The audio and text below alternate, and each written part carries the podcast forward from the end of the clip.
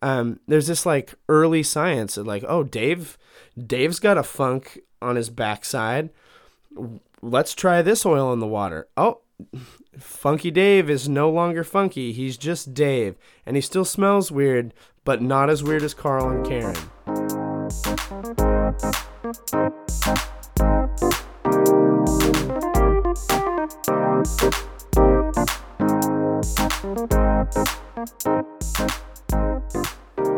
Welcome to Privy, potty friends.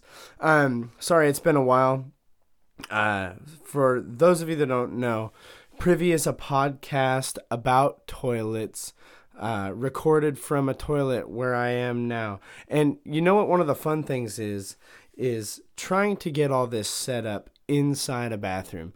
Um, I pretty much have to do like a live check of, hey, sweetheart, do you need to use the restroom? Because I'm pretty much going to hijack and occupy our restroom for the next eh, 20 minutes to an hour. So that's, thank God that my wife is a patient person. Um, I'm Hunter, and I would say that I spend enough time around toilets, let alone on toilets, to allow me to have done some real thinking about them. Toilets are very, very special. Uh, that's something that was very evident to me this afternoon as I scrubbed um, human fecal splash out of the underside of a toilet bowl rim. Um, but this week, we are moving away from our porcelain potty friend to talk about his bathroom next door neighbor. Big reveal That was the sound of a shower curtain moving. The bath. Um, but we're not just going to talk about baths in general. I'm not going to show my hand that soon, but we are going to be going in in a historical sense back to the Egyptians. And I guess there are still Egyptians today, but we're going to ancient Egypt to discuss bathing. And so as we transition into the topic of ancient Egyptian baths and bathing, I want to just note like there's a lot going on in the world. Most people are are sheltering in place, staying home, um, and doing their part to stop the spread of a very very bad virus right now, uh, and that's good. And you might think to yourself, well, surely Hunter would have more time to record a podcast from his home restroom since he's stuck at home so much. Um, but that's not accurate, and that has not seemed to be the case. I happen to have some time tonight, so here we go. So, ancient uh, Egyptian baths and bathing. So, one of the things that came up when we talked about ancient Roman public bathrooms uh, in the first episode is is how terrible it might have been to go to this public place to first reveal yourself to a degree uh, and then do your duties as a citizen of Rome into the stone benched holes they had in the ground. And as again, as I'm cleaning a toilet this afternoon, I'm wondering like, did they have somebody on staff with the emperor who was like the toilet guy to go down there and sort that out when Dave either just like messes one up big time or things get out of hand. I don't know. It's something that I might look into. But but one of the things that I was thinking about is like when you're pooping, you're still technically wearing clothes. Like you might have to gird up the the robe a little bit to really get in there and make sure that you don't get it all over you, but you're still wearing clothes. I mean, you have exposed fiddly bits, but I mean, it's pretty easy to reclothe yourself quickly when needed. Um, and for me, that prompted me to ask this question of, of when doing a classic squat and drop, there seems to be two schools of thought pants to the floor and pants to the knee. And we're we're already digressing from the topic that we haven't even arrived to. But there there seems to be like again two schools of thought pants all the way to the floor around the ankles or pants at the knee. Um, and, and I think I'm a pants at the ankle guy drop it all the way down. And and I think that gives you a little more poop leverage to just kind of, I don't know, sprawl out to more effectively relieve yourself. That's not scientific, and I'm not a scientist, and I'm barely a historian. Um, but I would consider myself at least married to someone who enjoys history more than I do. So we're going to talk about history, specifically um, Egyptian history as it relates to baths and bathing. And I think I think the argument for like pants at the knee is to guard from unwa- unwanted guests seeing something that you might not want un- want unwanted guests seeing. But I, I don't think that it lets you sit as naturally to make sure that the hose is free of kinks, if you will. Um, but all that to say, public baths, in my opinion, are much worse. Oh, excuse me. Uh, they're much worse than public ba- bathrooming. Um, and though the ancient Romans had public bathhouses, we're going to go all the way back to Egypt to look at this idea of bathing and why bathing was so important to the Egyptians. And maybe it can give us a different perspective on our cleaning routines today. Uh, but I cannot stress enough to the Egyptians, bath time was not this intimate time or this time to sizzle up a bath bomb, grab a beverage, turn on a show, turn on music, light a candle, and relax. No, that was not the point of bathing for the ancient Egyptians. First of all, because for most Egyptians, it was public, baby in the duff, in the river, in front of Carl and all of possibly Carl's family and friends. It's really it's really a lot simpler than the Roman public bathhouses that come later in history. Um, when we think of Egypt, we are very quick if we had to like sit down and start writing out words that we associate with the Egyptian people I feel like most people would not take long to arrive at the Nile River. Uh, and when we think of the Nile River, I I don't know why. I personally think of crocodiles, which is concerning because to the Egyptians, that and ancient Egyptians, that was where they bathed.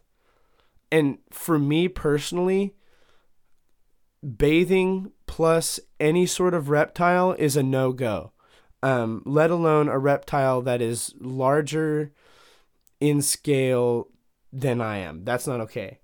Um, and so the Egyptians, at least the commoners in ancient Egyptian cult- culture, they didn't go down to the river to pray, they went down to the river to bathe. And it wasn't uncommon to go to the river with friends and strangers.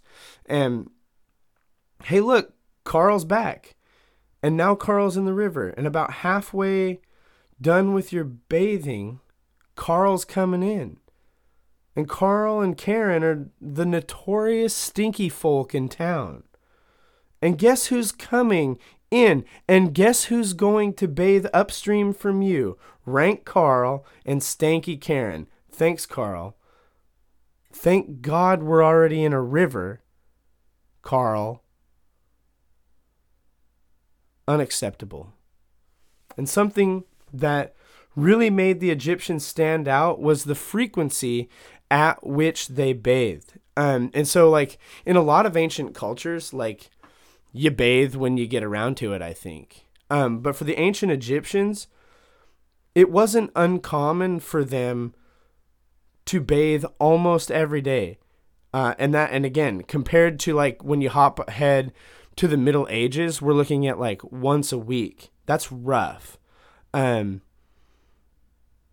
people begin to stank. I, I think after a day or two, but I, I can't imagine living in the heat of Egypt and bathing less often than a week. But thank God, but thank God they bathe more often to that. Um, shoot, you know what? I shouldn't say that because like I don't even bathe every day sometimes on a good week, especially when I'm working, which I'm not doing a lot of right now. Um, and that's okay because it's just a different time. So, why did the Egyptians seem to be so religious about bathing? Well, here's the thing it was kind of a religious thing for them. So, to the ancient Egyptians, the adage cleanliness is next to godliness was an actual belief. They believed that being clean or bathing was an act that pleased the gods. And we don't always think of that. But in other words, one way um, that they worshiped their gods was by staying clean. And the thought process behind this, the way, as far as in my research goes, the way this belief worked itself out was that they believed that when they died, if they stank as a person, the gods would not want to be around them. Carl, your gods don't want to be around you if you die because you smell weird, Carl. So bathe often. And so maybe Carl's a little less pious and he let his pits get a little too funky. I won't judge that, but his gods might. So to appease the gods, regular bathing was done.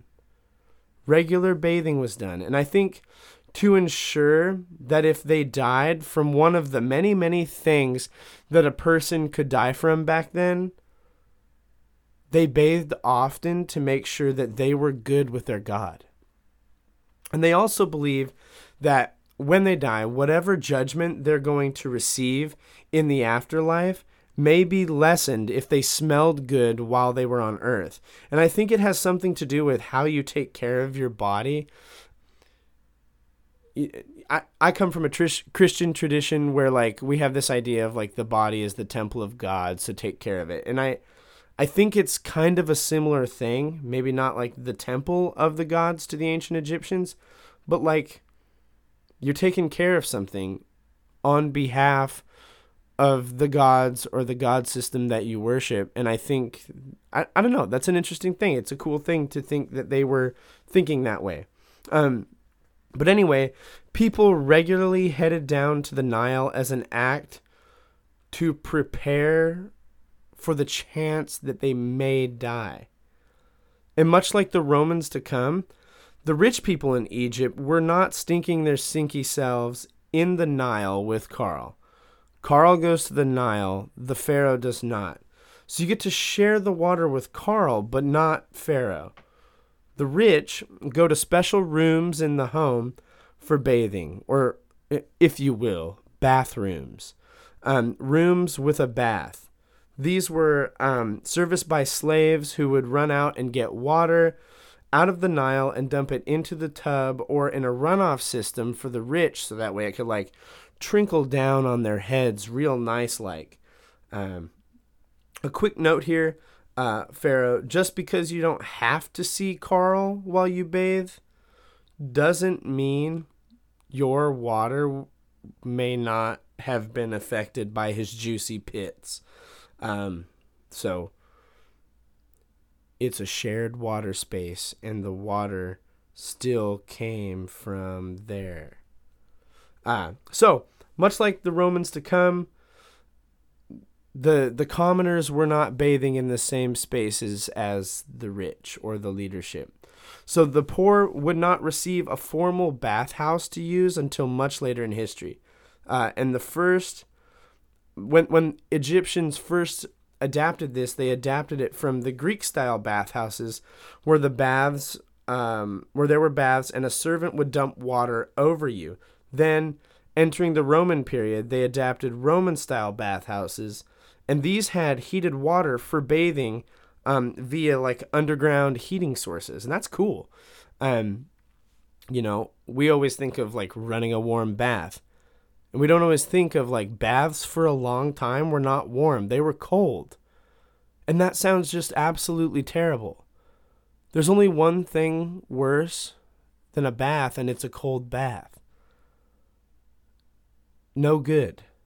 So what what this is is we see Egypt like tracing down the line of history and their technology around baths changes directly in relation to Like, we need to be taking a bath. So, as the technology for baths changes, we need to adjust our way of taking a bath to better and more effectively use the technology in this thing that is a religious thing for us. Um, and I didn't take this down because I wrote I wrote the stuff up for this episode weeks before the world began to fall apart with this virus. But like one of my jobs, I've been needing to do a lot more online uh, interactions and just getting out there online more and, and, and engaging online. And one of the things that's been cool is to see almost across the board groups of people working in the same type of field that I'm doing using new technology to adapt religious experience. It's really cool. Um, and we see this happening here with the Egyptians and baths. And so, as the technology changes, the Egyptians take on the new technology, and, and even if they're conquered by an area, they they begin to do that and take on the technology. And I think by the Roman bathhouse situation, there's a sense that, well, shoot, we're doing this for a religious thing, but dang, Carl, why don't we just like chill out and relax? Like, we got a dude dumping water over the top. Let's let's hang out. It's warm. Let's chill for a little bit, Carl. How you been? How's Karen? She's not smelling as weird these days. That's good. But we need to jump back um, a bit because Carl hasn't quite gotten to the Roman bathhouses. Uh, the goal to Egyptians is to bathe and not stink. And for them, a major aspect of what happens was adding a good scent to the experience. Um, so, Egyptians, this is cool. Uh, one of the things that is, uh, I bet you didn't, you know, a lot of the world probably, if you'd asked them a month ago, hey, what's the proper way to wash hands? I bet you maybe like 4% of the population would have been like, I know how to wash hands the correct way. Uh, and I feel like in the last yeah, two weeks, I bet that number's closer to 80% of people know how to wash their hands in an appropriate way. Um, and that's good, you know? I'm not saying that's bad, but one of those key ingredients is soap. And so the Egyptians would use a type of soap that was a mixture of clay and ash and and that's weird, but here's the here's the cool part. They would mix it with perfume. And so from the very beginning there's this sense that like hey, our soap needs to smell good. That's important and they would call this this mixture of clay and ash and various types of perfume natron. I'm probably pronouncing that wrong, but it's N A T R O N, natron. I don't know. Linguists out there, email in, correct me please. Uh, but it would also um, often be mixed with animal fat. Um, so like to kind of give a a smoothing and a softening sense alkaline salts and vegetable oil.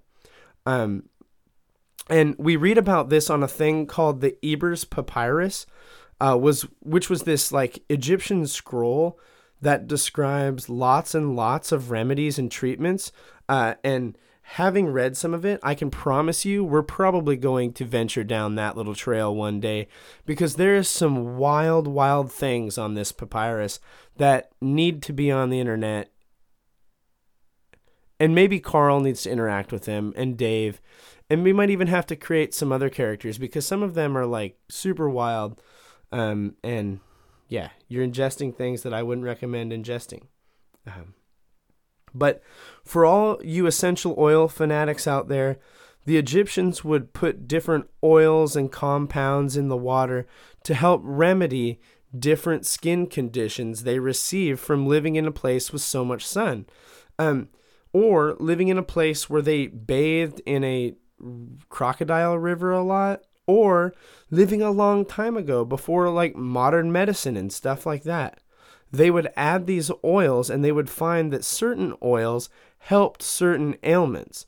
Um, there's this like early science of like, oh, Dave, Dave's got a funk on his backside. Let's try this oil in the water. Oh, Funky Dave is no longer funky. He's just Dave. And he still smells weird, but not as weird as Carl and Karen. And before like a leaving, uh, a leaving, that sounds like you're pooping. Before leaving, you first of all, you know that Carl was not like duffing out in the bushes, pooping and peeing before he gets in the river. He's doing his lot in the river where people are bathing. You know he is, and I I refuse to believe that they did not go to Potty Town in Bath River. That worked better in my head. Oh well, we're moving on. And so, like through this science, oil baths began to be used. Um, and then we should note that like it, it's often stated, and it's like one of these like weird facts of history. Like Cleopatra took baths in milk to help her skin be soft. Yuck. First of all, no no shame on Cleopatra, but like no thank you, Cleopatra. Um, she used goat's milk coupled with like okay, goat's milk. But you like mix goat's milk, which I think is already a little more weird than cow's milk. I don't know. In my brain, it is. Um, but you take goat's milk and then you like um, couple that with the nice, nice heat of the Egyptian sun. Can't imagine that, like, I can't imagine that that goes well for that milk. I mean, it has to be soured. And that's a fun thought. Hopping into a nice sour milk bath. Nothing but your birthday guff suit and a handful of clay ash natron perfume. Those were simpler times. You know, I'm staring at a bottle of, of hand soap right now. It's called Bright Winter Sky. Um, and it's got a fun little polar bear on it. And it smells really nice. And it doesn't smell like curdled, rotten, nasty goat milk. It doesn't. And that's good. And what's wild is, God bless, she might have actually been onto something. Um, I was doing some research. I didn't find anything about like the health benefits of a milk bath, but it's agreed that like if the milk is curdled, it has more lactose agents in it, and the lactose agents are the stuff that is like possibly good for your skin. And all I'm thinking is like, thank God for lotions, y'all because smooth skin is great. I love getting a nice lotion on my hands. I have naturally like dry hands, and so like the constant hand washing that's going on in our culture right now is like winning the day against my dry skin. But a, a nice hand lotion is real good. It's real good, and it's better than stinky curdled lactose goat milk. But there isn't there's not a no there's not a snowball's chance that i that I there's not a snowball's chance in hell that I am taking a bath in milk. That's nasty. And it's a huge waste of milk. And I, I did some math because it's like, huh, well, I, I don't drink a lot of milk, but like we have like a, at any time like a gallon or two in our fridge. And so a typical bath holds 40 to 80 gallons. For, so, for our purposes, we're going to say 60 gallons. And on a good day, a gallon of whole milk. And no, we're not using skim. The goal here is lactose agents, so we got to get the whole. Um, is about three bucks. Um, we're out here in Oregon, so about three bucks in Oregon. So to fill a bathtub, 60 gallons with milk, I wouldn't go the full 60 because I'd be afraid of like spillage. So let's go 45 or 50. Um, displacement could be a problem. So the cheapest like this is going to be is like 120 to 140 dollars to take a milk bath today. And a bottle of lotion is like 10 bucks or less if you sneak a sweet deal.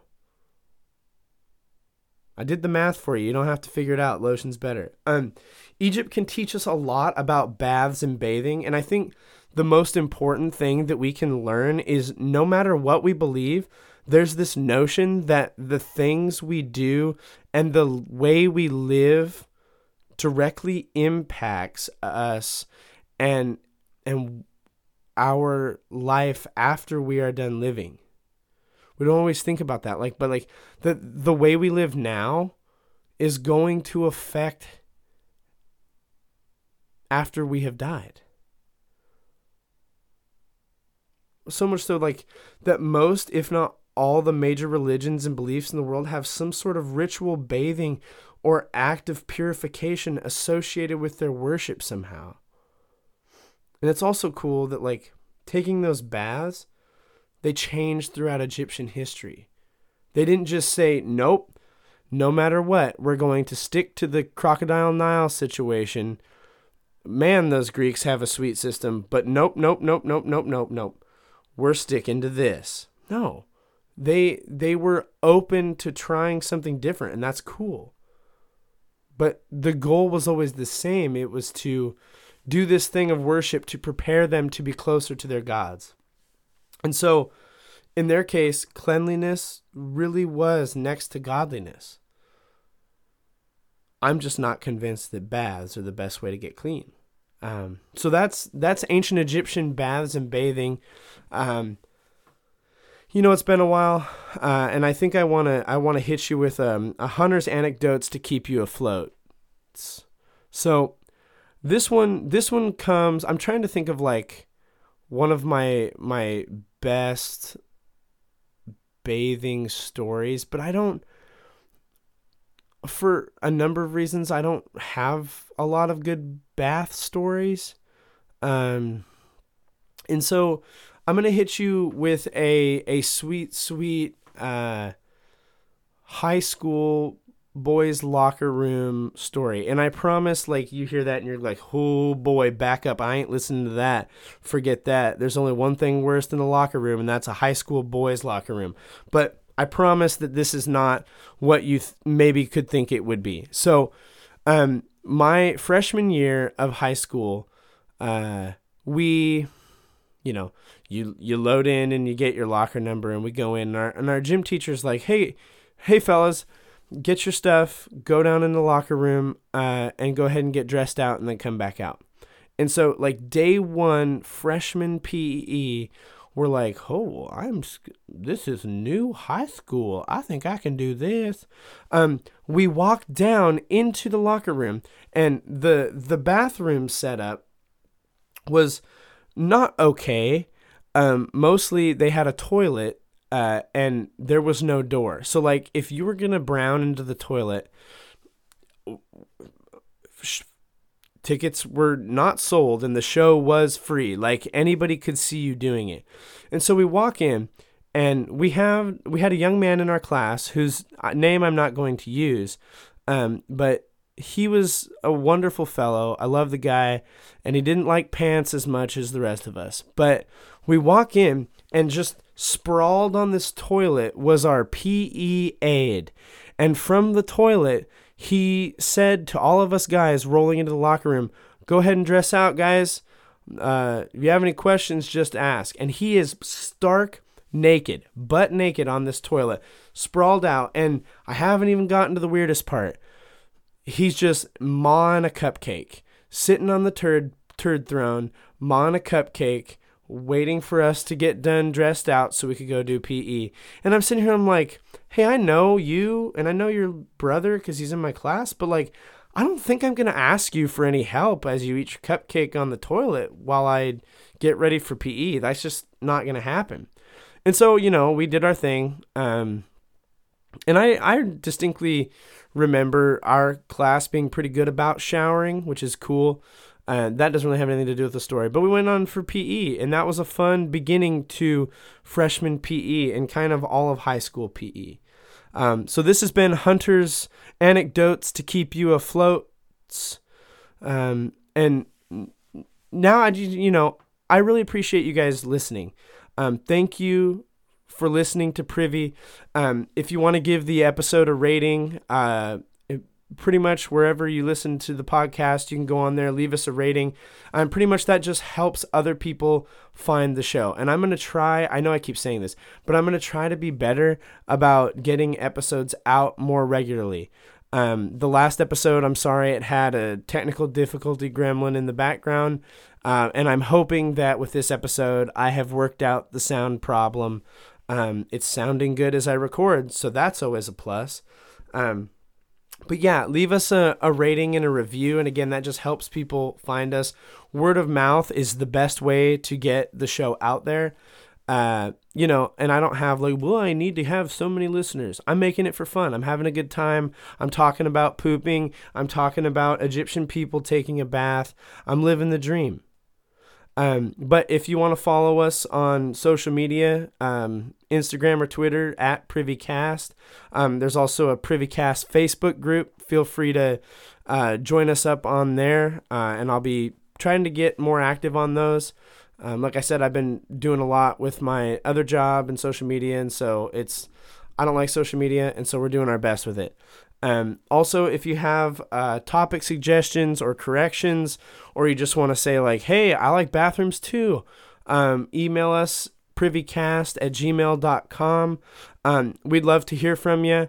Uh, stay well, stay healthy, stay hopeful. Um, the strange times will not last forever. This virus will not last forever. Um, I love you all. And with that said, don't forget to flush.